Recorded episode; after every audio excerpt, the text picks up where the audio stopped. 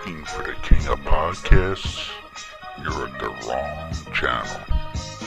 Looking for good ideas for life, you are far from good hands. If you think the listener is always right, you are far from the right place. Hosted by a Northeasterner by birth, a rebel by choice. If you want a host that floats between love and madness, play on and listen to Crazy Train Radio.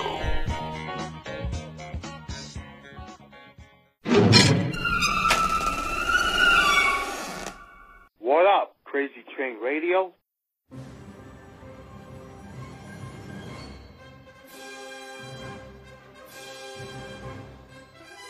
You want answers? I think I'm entitled. You want answers? I want the truth! You can't handle the truth!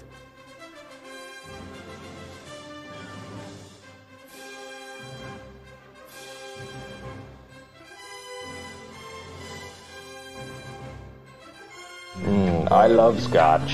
I love scotch. Scotchy, scotch, scotch. Here it goes down, down into my belly. Mm-mm-mm.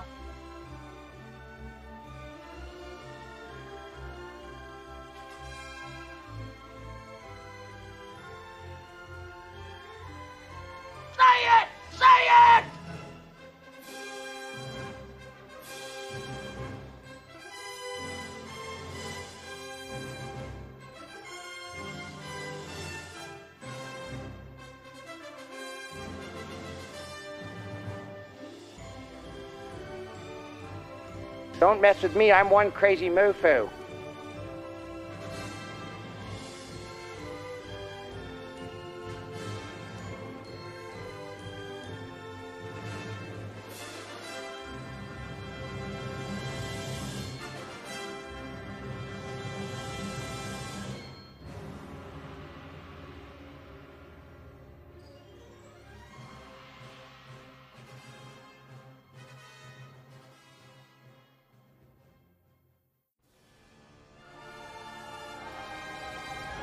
Hey, I know we have a lot of horror fans that listen to our shows, and I know things have been tough for everybody across the board these past six or seven months with what's been going on in the real world.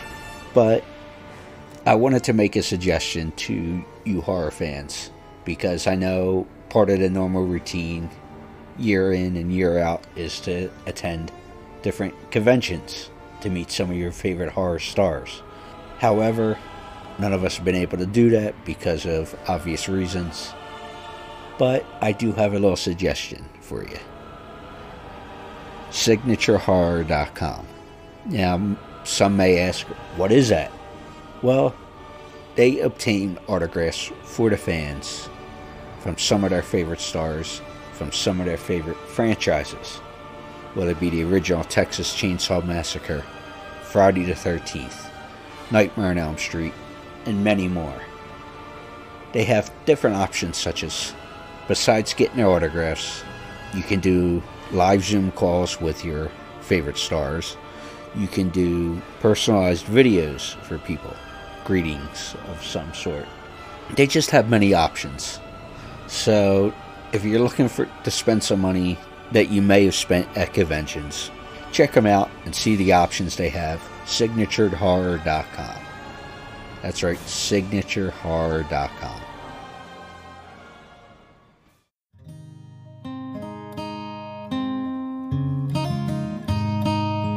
Are you annoyingly even keel? E-methamine could be right for you. I have a disease, alright? I need help! E-methamine lets you get gagged up on whoop chicken parts without yellowing one's teeth.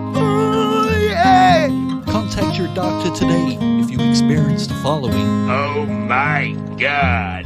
increases in blood flow, boost in testosterone, ending of erectile dysfunction. You're naughty. This medicine is made for extreme cases of being even keel or having extreme depression. Ah, come on! Side effects include fits of rage, acne, bleeding in folks around you, whooping cough, hallucinations, comas, trouble swallowing, decrease in semen, increasing amounts of selling yourself, amnesia, night terrors, higher mortgage rates, and increased sensations in not having suicidal urges. Oh my.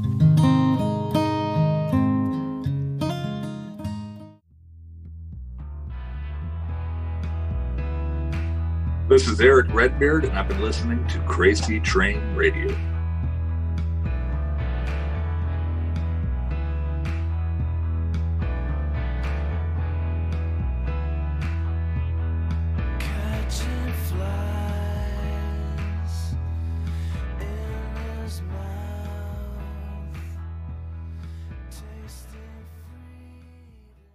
Hey folks, it's your least favorite host in the podcast world from Croc, Jonathan Steele. And I'm Elena, your favorite host from the Emerald Isles. And boy, do we have a good one for you today.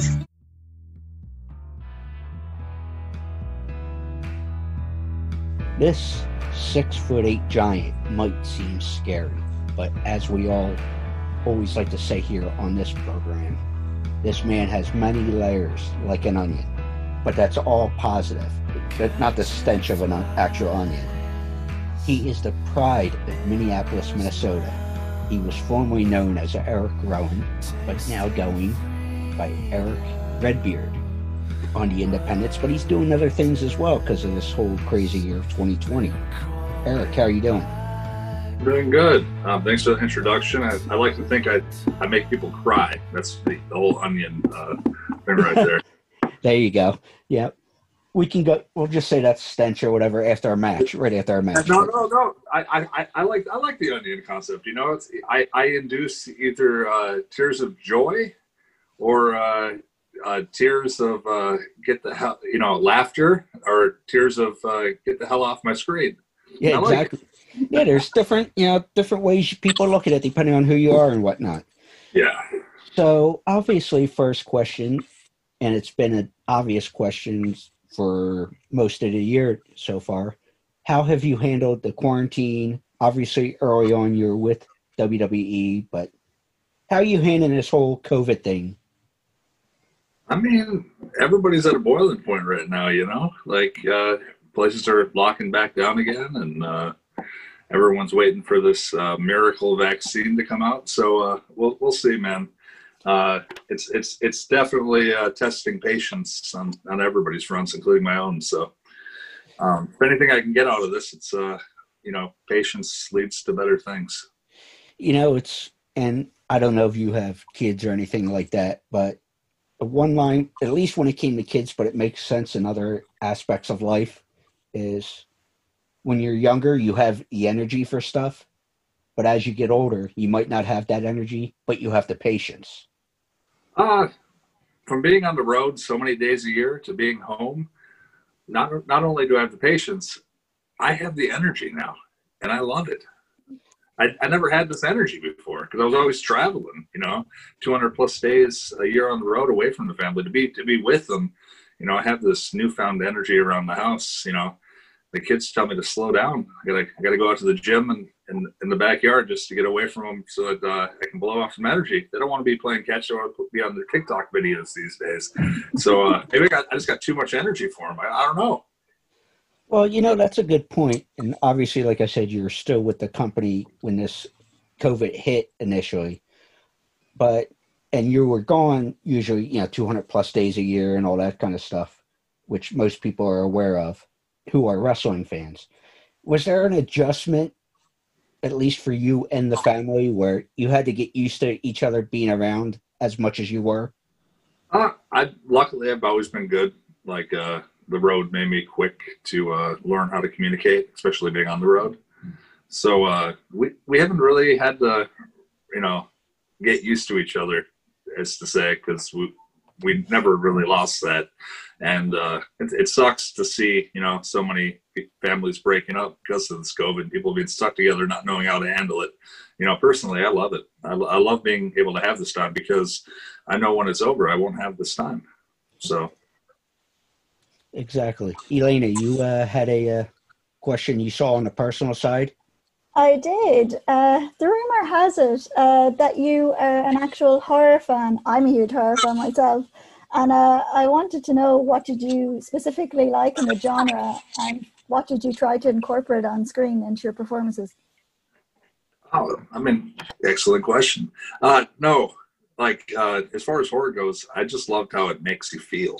Like it doesn't matter what what what, what it is. You got the uh, like Halloween, there's a suspense. You don't know when Michael Myers is going to attack. Like he's just lurking and stalking people, and uh, um, which I guess you can say a little bit of that's inspired. You know, the whole Friday the Thirteenth stalk and whatever with the the old Eric Rowan with the lamb mask and the coveralls and the outfit, kind of like you don't know what this guy's going to do until the bell rings, and then you know he's he's capable of all sorts of carnage within the rules of a wrestling match. So it's a little bit different. You can't you know you know you can't be a horror movie character on you know Right. on wrestling uh, as much as you want to be. Uh, but uh, like I love how horror movies made you feel and have suspense towards seeing something, and uh, that's why I always liked that lamb mask because it was like in within the realm of that. Whenever you thought about like the Wyatt family, you would you would think about that lamb mask, and you know, vice versa. What it what's actually behind it? Who is that person? Which you know is something that I always wanted to explain, but we never really got a full glimpse behind. You know, which is like some of those prequel movies with horror kind of ruined it for me too when they finally showed you who that person was like uh, i remember leatherface beginnings and they would try to go into who the character was like i think it took me three watches of texas chainsaw 3d to actually enjoy it because i finally got like what they were trying to go for as opposed to what was uh, on the screen uh, but no i loved how horror movies made you feel like uh, they went through the whole uh, I guess you could call it torture porn uh, with Saw and Hostel. And that made you feel a certain way in the pit of your stomach. Like you felt like you were watching a snuff film, like you shouldn't be watching this. And Mm. like, like I, I liked how it made you feel no matter what movie. So like going back and watching some of these 80s horror movies, you still get those feelings um, as campy and cheesy as some of them are. Uh, I think I went and watched uh, Killer Clowns from Outer Space with my son the other day for the first time. He's uh, he's 14, going on 18, and just seeing his reaction to some of these old things that I used to love as a kid, like it's it's, it's cool to see him react kind of similar to how I did when I was a kid. You know, it's funny that you mentioned Texas 3D, and we do watch alongs recently with all this lockdown. We do it on Zoom and with some of the actors and different people involved with it. And we did one over the summer with a Texas 3D with Dan Yeager, who was Leatherface, but also one of the writers of Marcus, who was involved with Friday the 13th as well. That series. I'll send you the link because I think you'll appreciate the commentary for that. Oh, I'm sure. You know, just to hear them talking about the their roles in the project, I think you get a kick out of that. Cool. Uh, I just wanted to follow up. Um, you mentioned the lamb mask, and I actually had a question um, about that. And I was just wondering, what made you go to Jason Baker and Tom Savini to help like improve the mask and stuff? Um, so um, we had we I had so many different masks before the before it finally officially became the lamb mask, and it was only lamb mask because I had like six masks in my car, and when we filmed the vignettes, I just pulled this one out because I liked that one the most. We weren't allowed to use it in the developmental, you know, like I don't I don't know how familiar you are with wrestling, but we have a developmental territory uh, before you get called up to, let's say, the big leagues. Like you know how baseball has minor leagues, you go to a big league. Uh, when I was in the minor leagues, they wouldn't let me wear any of these masks. Um, so when we filmed the vignettes, I'm like, hey, I got them in the trunk of my car. Can we wear this one? And they're like, yeah, we like it. We like it. Put it, put it on the vignette. So what you have to understand about the original one is we bought it from like just a regular old, you know, Halloween shop for like 10 bucks. Uh, the holes in the eyes were like offset and little slits. You could barely even see out of them.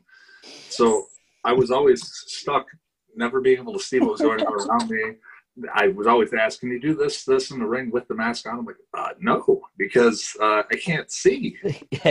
uh, but uh, so eventually, uh, um, I had uh, been introduced to Tom because he he was a wrestling fan, you know, sporadically throughout the years, and he was in Pittsburgh. And then I got in contact with Jason, who's became like a really good friend of mine, you know, over the last few years. Uh, just because of similar interests and stuff like that. Um, but we wanted to create something in honor of like all the splatter horror, and I know Tom was like uh, the king of that. So him and Jason and myself collaborated on Uh, the first of like the tweaks with the lamb mask um, turned into being from cheap plastic to like this really like thick latex that snug, you know, snugly fit to your face. Had holes, but you couldn't see the guy's eyes, which was what I loved the most about some of these earlier horror movies. You could never see the guy's eyes. Uh, which, if you can't see somebody's eyes, you don't know what they're thinking. And uh, but I was able to see perfectly, and um, just from doing that first one with him and like adding veins and just making it have a little bit of life, uh, I started to like get ideas for different masks. And eventually, it, it was never discussed on TV, but I had the idea of like Leatherface had all the different masks and he had uh, different personalities for everyone. Never got a chance to show that on TV, but if you ever watch just random Raws during the Wyatt family, the, the length of that run or the length of the run in between when I was by myself, you would notice that I wore different masks. Some of them had like clown makeup on it. Some of it um, had like a gas mask um, attached to it. Um, some had antlers or ram's horns. Like each one had its own different purpose. And uh, even though they weren't talked about in commentary, which, you know, I figured the commentary would have been self explanatory, but they never got into that. Uh, that's another problem with uh, wrestling on a on a 52 week you know show that's mostly last minute things is a lot of stuff is falls through the cracks. And th- those little things are just things that i think about that weren't necessarily conveyed on tv and you have to think about it and go back and watch things to actually say oh each one of those masks was different. I think i had like a total like 25 different ones made and created.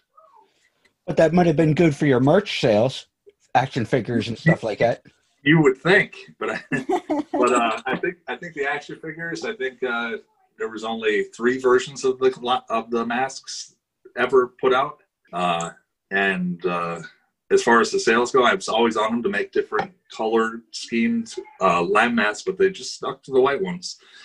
And I think later on they just did the bronze Braun Strowman black, but they never, you know, did any cool designs or nothing it was kind of cool later on though seeing fans finally picking up what I was doing and like coloring in and doing different things at shows. So I'd see guys with the clown, you know, variation or with, you know, they attach things to the plastic ones that WWE sold and would make their own like gas mask ones. It was really cool to see that.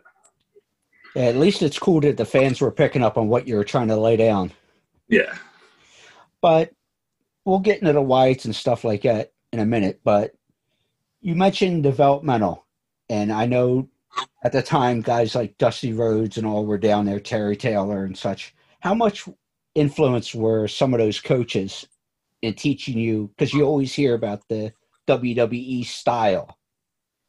You know, everybody talks about WWE style, but but, but professional wrestling is one style. Like I would think. Like, it, it's professional wrestling. It's an art form. Every and everyone performs it differently.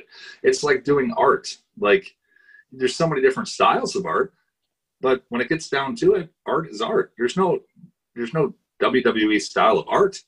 Yeah, like exactly. everyone brings their own ideas and things in, and it's just a matter of uh, what works best for a weekly television product. What you know what I mean? Because some of the stuff I've seen on TV is really fast moving, and I can't keep up with it personally. That's just me, and uh, it's it's hard for me to digest something if it moves too fast. It's like watching a movie where it's just like boom, boom, boom, boom, boom, boom, boom, and I'm like, what, what, what the hell just happened? Slow down a little bit so I can digest what's going on. Let the uh, story but, breathe. Yeah, but uh, you know, like you got having guys down there like uh, Ricky the Dragon Steamboat, you know, Terry, uh, Tom Pritchard, because I was there for Tom Pritchard before he got let go too and then they hired Bill DeMott. So like you get all these different, you know, ways of doing art from yeah. all these people. Norman Smiley has a way of doing his, as you would say, WWE art, and all these people kind of teach you these different impressions or styles of how to how to do wrestling. Exactly, and, and I, I, that, I thought that was very beneficial and very good. Yeah, like say you mentioned him there, a guy like Norman Smiley, who yeah, he was on WCW, but had a lot of success in Mexico and different locations. And I think that's part, at least from someone who's not been in a ring, that's something you're missing. Where back in the territories and all that, you had guys who went all over the place, or Japan, which I know you had some time in, learning these different forms of the art form. Yeah. That makes sense. Yes. And then just like Dusty Rhodes was there to help with promos because he was always a good speaker. And uh, um, I always found that was quite useful because if you ever uh, look back at like FCW and the group of guys they had there, a lot of them didn't know how they, they were kind of timid talking around a group of people. And uh, he would uh, get out of you things that you would never thought you would have had in you. I've seen guys, you know, go up and they're before taking his advice and week after week after week and then coming out of their shell go to say and you know being more of themselves because you know there's there's shy people that aren't used to public speaking and just bringing out you know like an energy to them. It's it's interesting. A passion for what they're trying to tell you a story they're telling you and getting you passionate about it is is what's important. So if i'm telling you a story i want you to be passionate about that story. And that's that's what wrestling you know relates. You want to get people excited about the story you're trying to tell. So if I want to have a match with this guy, how can I use my words to get that match, you know, excitement, you know, from my mouth to having this person want to spend money on this match. And come see you at the house shows or, or at a TV product or pay per view. Exactly. A little different now. A little different now when everybody's uh, got the network. it's like, well, yeah. we already got your money. Exactly. And you know, it's funny you say about uh, getting people out of their shell. And I, I'm sure you dealt with him a little bit before you left. Keith Lee. I was watching a uh, 24 day just released on him on a mm-hmm. network. And that was one of the bigger things he was talking about. There, a couple times trying to come into the company, it didn't work out for him. But Dusty and Terry and a couple of these guys were, and William Regal was another one another great mind for the business, teaching him about his talking ability and getting him out of that shell. I find it interesting you bring that up as well in terms of the storytelling and such. Yeah. And plus, even though the show might be three hours on Raw, not every night do you get a chance to go out there and, and use that voice. You know, sometimes you just you do a, a, tiny skit backstage that you know is 30 seconds long and you don't get to speak. You just go run in and beat somebody up or so it's like not everybody gets a chance to show like what they're capable of doing either. And uh, to me that's a pity. It, it, it sucks. Um, there's a lot of guys up there that you know would have surprised you. Uh, and uh, you know that's just the, the nature of the business. You know not everybody can be that you know main event guy well, you know, it's funny. I heard you uh, talk about this with uh, Chris Van Vliet uh, recently, and but could you? When did you feel vocal enough to be able to go to a Paul Heyman or to Vince or whoever and hey, I got an idea about this, or where are we going with this, or you know, I mean, trying to get your point of view across. Um, to me, I didn't feel I mean, I felt comfortable within the tag team going for, for the longest time. Like I always felt comfortable with that, even though uh, we didn't get to necessarily be ourselves. But part of wrestling is playing a character and trying to be that character. Uh, but when I got to incorporate a little bit more of myself into the character and have a run where they started to trust me more uh, on the microphone, that's when I had more confidence to go to them.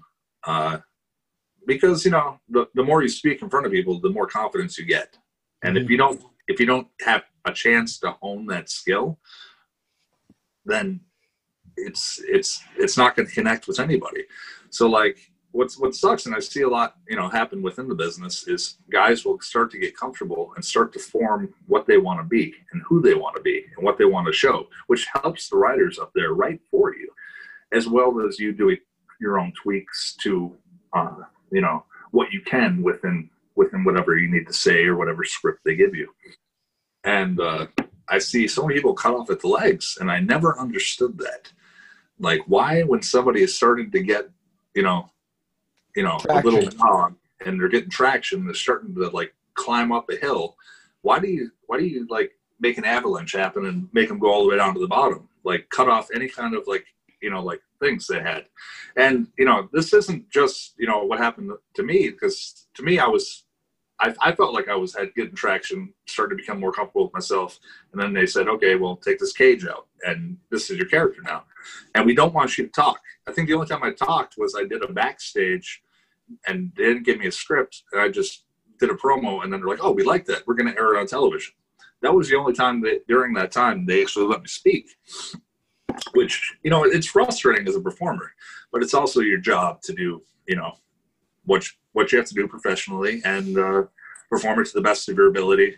You know, um, so I see a lot of people that just don't get that chance, or they get cut off at the legs and they don't recover, and then you see them pop up other places, and then they surprise you, and it's uh, it's just it's just a weird thing I see in the business, and uh, but I guess this is every business. Uh, yeah. I, I see I, I've seen it uh, with it within Hollywood too. Like I see, I see, guys that have been around forever, and it's like, where's this guy been? It's like, oh no, he's just didn't get cast in anything till now. Yeah, and like you said, people go to other places. Makes you think of somebody like a Drew McIntyre or a Jinder Mahal, who went away, and you got to see a whole different side of them. Yeah. But speaking of Hollywood, there, I know you did some acting a little bit and got into the Screen Actors Guild which is a beautiful thing. And obviously, there's talk within wrestling about union being kicked out the past couple years. Is that something that's actually going to happen? Uh, you know, I don't know. And uh, rest, wrestling has always been, they've always been away from anything that has to do with acting. You know what I mean? Yeah. And, uh, you know, they pay, I mean, if you think about it, they, they they still are a sport because in all of these different states they go to to perform, they pay an athletic commission. Mm-hmm. So this is where the issue is: Are they an athletic based sport or is it acting? And that's that's because like uh, NFL players are they are they SAG? No, no, they're athletes. They're in their own union. Yeah, but it's an athletic union. So here's where the where where the problem is. They're paying dues. Like when I was WWE, I was paying, you know, like uh, for athletic state license for different states, but they were coming out of my paychecks. And uh, so this is where people don't really talk about that much when it comes to unionizing professional wrestling. As far as how can they be say, yes, they are a television product, but but so is the NFL, so is the NHL, and uh, that's where I think the the, the problem is. Is it a sports team? Because Vince has always said sports entertainment. Mm-hmm. But sports entertainment doesn't necessarily mean it's a, a SAG eligible thing. And that's just the conversation that people have to have. And it's like you can talk about independent contractors, you can talk about all that, but I'm not trying to be like one side or the other on this. I'm not trying to defend either side, but like I I just don't know where it fits. And I think that's a question people don't ask. They just say, oh, yes, it should, or no, it shouldn't. And, well, you know, the, the question is why. And I don't think there's like a, a plain answer to that. Well, is there a, uh, plain answer for the, you mentioned there, the independent contractor side of things?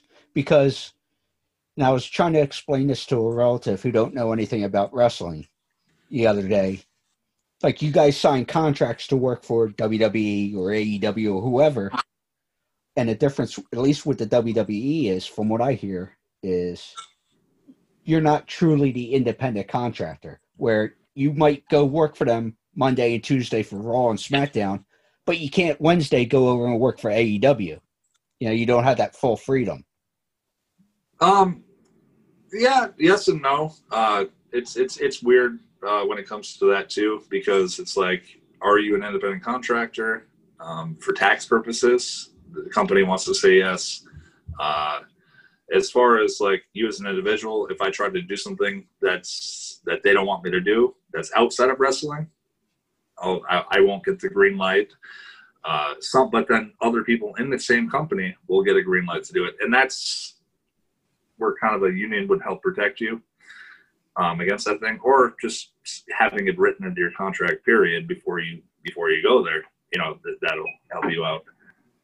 But do you think there could be common ground trying to figure out about the independent contractor thing, or Um, I think the, the pay discrepancy is so weird up there. I don't think that's ever gonna ever gonna happen unless the government, you know, goes after Yeah. them.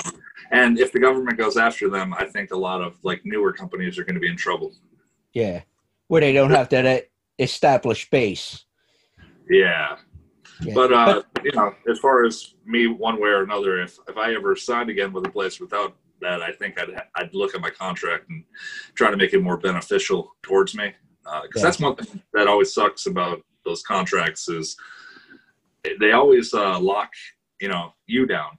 Remember, there's a period of time where people guys would ask for the release, they wouldn't get it because they had signed the contract. Yeah. Well, that same contract, if you try to get out of it, you know what I mean. You can't. But if they want you out of it, oh yeah, no problem. Like It's one sided. we're we're gonna get rid of. So I don't like how one sided those contracts are. Uh, Yeah, And if they, they are one sided like that, independent contractor, you know, then I, I guess. But it's just weird. but is that a good thing though? With where you're at with your career, where you're not tied down to any one company, where if you want to go do a Hollywood project, you can go do it, or if I want to do it indie like the United Wrestling Network, or you can pick and choose what you do. Well, to me, it's beneficial right now. Uh, just trying to get you know my name out there doing other things non wrestling related, uh, which I wouldn't have an opportunity to do if I'm locked down to a, a certain place.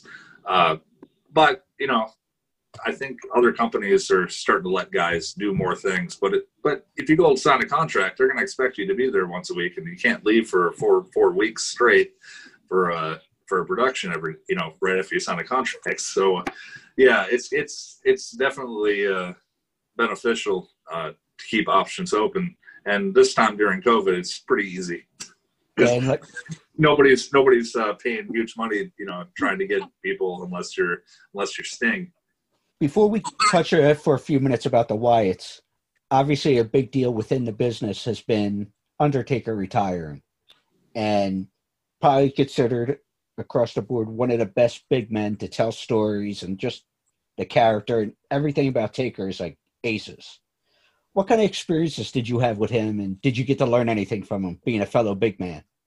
Oh yeah. Uh, so like every experience I had with him's great. Uh, he'd he'd always pull me aside whenever he was around, you know, separately and give me some advice or things. I remember specifically uh, I was doing something with a tag team with Brian, and he told me something about uh, being more aggressive, and uh, I think I took that to heart. And then the next time I saw him, he knew it because he told me, you know, you you know, you're being more aggressive. So just things like that where he'd give you advice. You know, you you take it because if you don't take it, then it's gonna it's gonna he's just not gonna give it to you.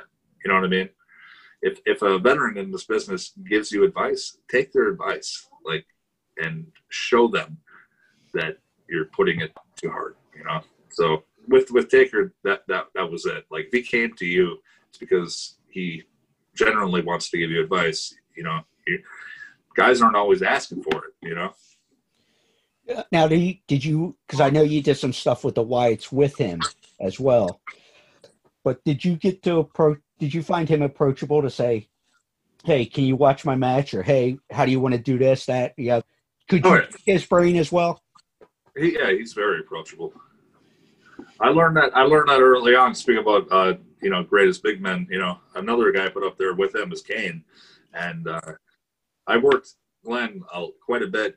You know, with uh, different house show loops and all that, and you know, picked the hell out of his brain for a while there. And uh, you know, another really approachable, great guy.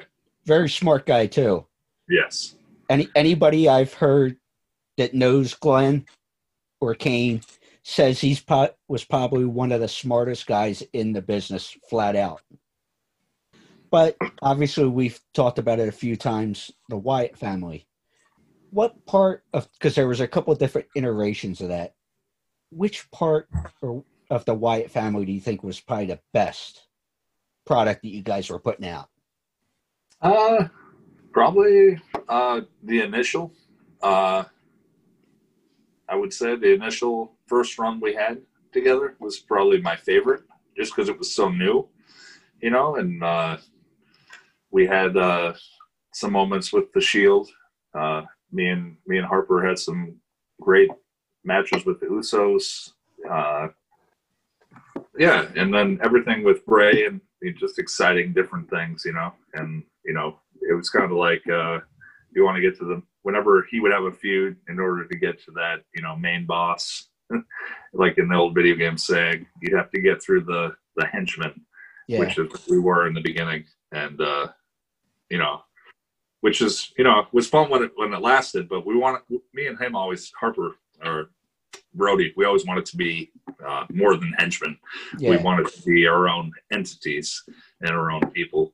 Uh, but when you play that role, we had b- both played it so well, and everything had gelled so well together that it just felt new and different. And for being, you know, from the swamp cult, you know, and translating that to wrestling, I think it worked beautifully. Uh, because we didn't look out of place in a wrestling ring, which you think we would have, but we didn't. We we fit in somehow with all the guys wearing tights. Yeah, like you and you mentioned earlier when talking about the masks, a story I at least heard that the overalls for you was something else you had in the trunk of your car that you said, "Hey, can we give this a shot?" Oh yeah, my whole look was just what fell into place. It nothing nothing I planned out. It was just stuff that just happened to be around. Well, obviously you're going by Erick Redbeard now, and that's part of your social media and all that stuff. And obviously there hasn't been too much as far as independence and everything because of COVID. But what do you think would be different about Erick Redbeard compared to Erick Rowan? Uh it's just me, man. Like uh it's just me churned up. Uh you know. So uh as far as like the the, the differences, it's it's it's it's gonna be very similar, but you're not gonna see me carried around cages. You're not gonna be see me hiding behind masks playing Rubik's cubes. Like that that's not me. And uh you know, there's parts of that character that you've seen in the past.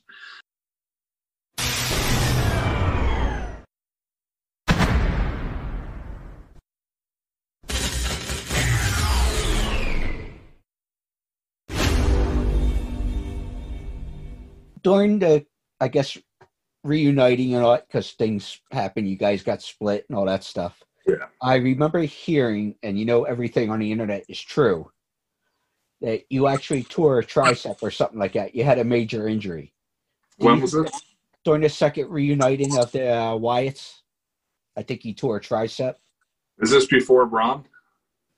Uh, maybe, you know, maybe right before that. Did did that hinder you at all? Those like major injuries and bumps you take on the road?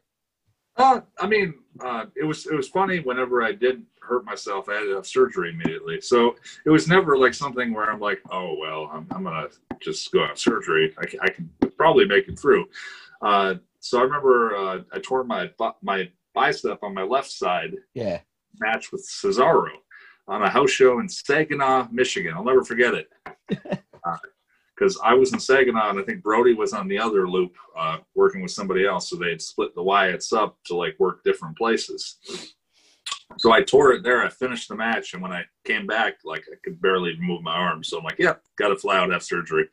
Uh, so like I did that. And then, because I had like, I think I had three big ones while I was on the road. I had that one and then I had another one when I was with uh, with Bray, just me and him on SmackDown.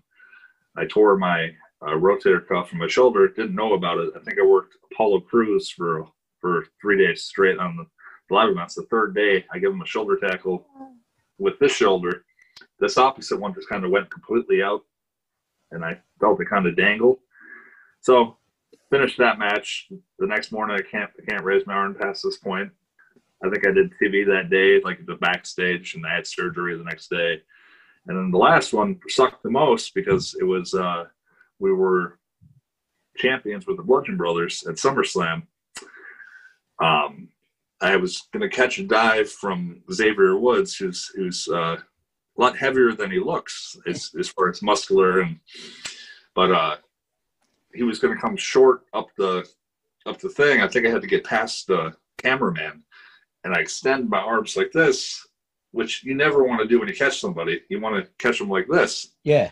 I hold my hands like this, and it just kind of snapped this uh, bicep here, uh, re- really bad. Uh, it was it was worse than the other one, and uh, so I did that. We retained the the championship at SummerSlam. I whispered to him, "Well, it's been fun. I'm gonna go to surgery now." Yeah. You just knew that. Oh man. Little, did I know I'd have a day to rest and then have to be on SmackDown to defend them. Yeah, they had to get them off you to. Yeah, so we did a full match. When when we when we came back, I remember uh, Brody saying, uh, "Damn, it didn't even look like you were hurt." and I was like, "Well, I am. It hurts real bad." Yeah, this is it. uh, but yeah, no, man, it was like injuries never happen at the right time. But uh, Yeah. you know, things always work out. Because if if I wouldn't have got hurt during that, would I have gotten the chance to be with Daniel Bryan? Would I have gotten the chance to go off on my own? You know, and start getting more mic work and stuff like that. So like everything that happens to me happens for a reason, and that's why I can never be upset. Like I got let go from WWE, then I got a call, and I got to do this film, and like to me, everything just happens to work out. Like you have to work for it, but things just happen to work out. Well, can you talk about that film briefly, or is that still kind of hush hush while they're Um, I can just say I can just say uh, what it is. It's Ghosts of the Ozarks. That's uh, going to be from director Matt Glass and Jordan Long. Uh, but uh, as far as like uh, more of a plot to it, I I don't know really know how much I can give out at this time because I think it's uh, it's still in the post production stage. So maybe 2021 coming out at some point. Yeah. Yeah, because Elena here uh, is from Ireland and has get, been getting her uh, feet wet with the acting side of things. So she's always appreciative to learn and see different forms of art, as you said earlier, not just Those, wrestling, those- but those everything. audition- auditions are, are fun for rejection. Definitely. Got to have patience. No, I have to say, after listening to you, I have a lot more respect uh, for um, the acting side of wrestling than I I didn't realize I knew. And it's um, you know, it's it is about telling the story and the performance. And I, you know, as a kid, I did grow up watching it with like my cousins, and we do these moves. Uh, and um, yeah, just listening to what you're saying about you know the difference between SAG and the the sports aspect. It, it should be both in my opinion because you are doing a sport and you're performing. So it just yeah i'm really intrigued about it now and i'll probably go back and watch a few more matches and see you know like now that i know it's from a different aspect and it is mainly performance so i can relate to it a lot more. It's not just you know a boy thing you know wrestling. It's like girls can actually you know see the performance side well i can because you know i want to act so this is really interesting talking to you and i really love the beard. Oh, thanks. Yeah, we were talking, we were joking about that as well because she said, since I've been stuck at home for a few days because of potential exposure, haven't shaved, she goes, "I like my, I like your beard." I said, "Yeah, you like this? Wait till you see Eric's." So, awesome is there anything else that you are able to plug, or what? Where can people find you on social media if they want to find you? Uh, the, the funny thing with the Erick Redbeard name is I already had that as a handle, and why why change it? Why? It You know, works. WWE don't own it, so uh, and uh, I feel banished. So uh, Eric, and I'm a big Viking fan. So Eric the the Red, uh, famous Viking, uh, who was banished, exiled from his uh, home country of Norway, and ended up having kids who discovered America. So uh, you know, it didn't go so bad for him. Uh, but but no, you can catch me on Twitter at Erick Redbeard, uh, Instagram Erick Redbeard. Uh, I have a pro wrestling tees, uh, t-shirts. Uh, I go to the store at Erick Redbeard. Uh, Cameo, you can reach out to Erick Redbeard. Always want to say hi to people. Uh, but as as far as plugging anything at the moment, nothing I can really talk about. Well, last question. Now that I think about it, well, and make sure you trademark the Erick Redbeard if you haven't already. That way you own it. But are you going to be using that in like your Hollywood stuff, or are you going to be using your name for professional uh, stuff? Um, thank you. You're one of the million Americans who get that name mispronounced. It's actually Rude. Uh, Okay. Like the Ravishing Rick Rude. Ravishing Rick. if you think of Rick Rude, think of Joe Ruud. You know, without the abs, of course. Uh, but but yes, Joseph Ruud is uh, my my name with with SAG, and uh, you know who knows? I might actually wrestle with that name. That way, I don't need to trademark my own name. Maybe I do. I don't know. Uh, but but yes, uh, I'm still trying to figure out the whole independent scene and exactly what I want to do. Uh, if I want to keep them separate or if I want to keep the names the same. As right now, I'm Erick Redbeard, just because I was known as Erick Rowan for so long on television. It's an easy transition to say, hey, this guy's still the same guy, as opposed to, hi, I'm I'm, I'm Joe Ruud. Yeah. And like you said, you already had the handles on social media, so why Yes. But uh, in the future, I I'll, I'll never say I won't possibly go by a different name. We're taking it as it comes, right? Yes, one one step at a time, one day at a time, which is all we can do during this crazy time. Yes. Eric, thank you so much. Thank you so much, Eric.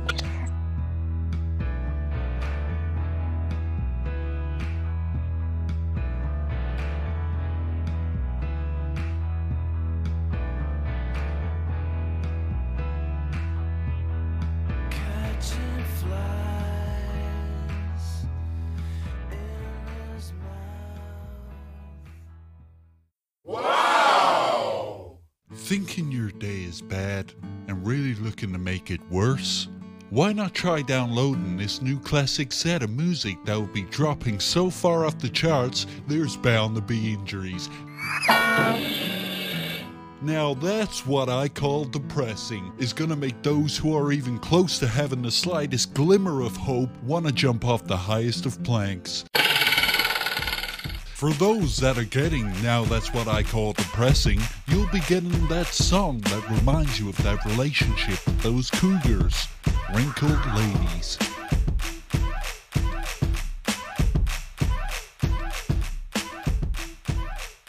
For those who weren't really into cougars, but those who had that special friend whilst in cell block 2B, we got for you this clusterfuck that will put you in therapy for years to come. With cheeks wide open,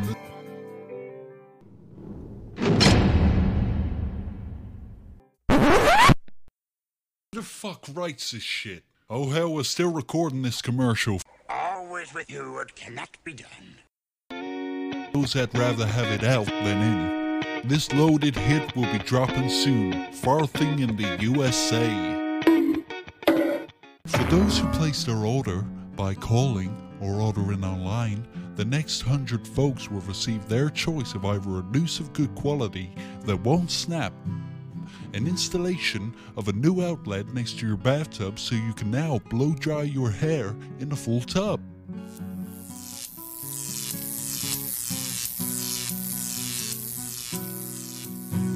or the choice of the right gang to just beat the fuck out of you. Call us today at 1 800 Fuck This.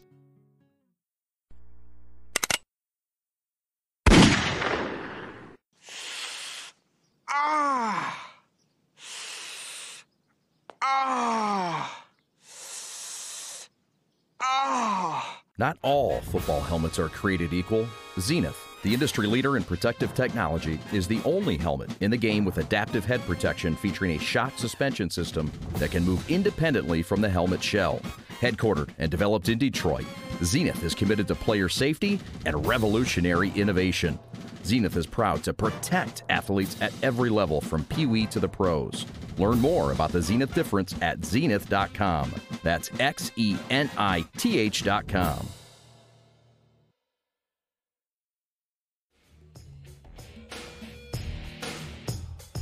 Excuse me! This is Vickie Guerrero, and you're listening to Crazy Train Radio.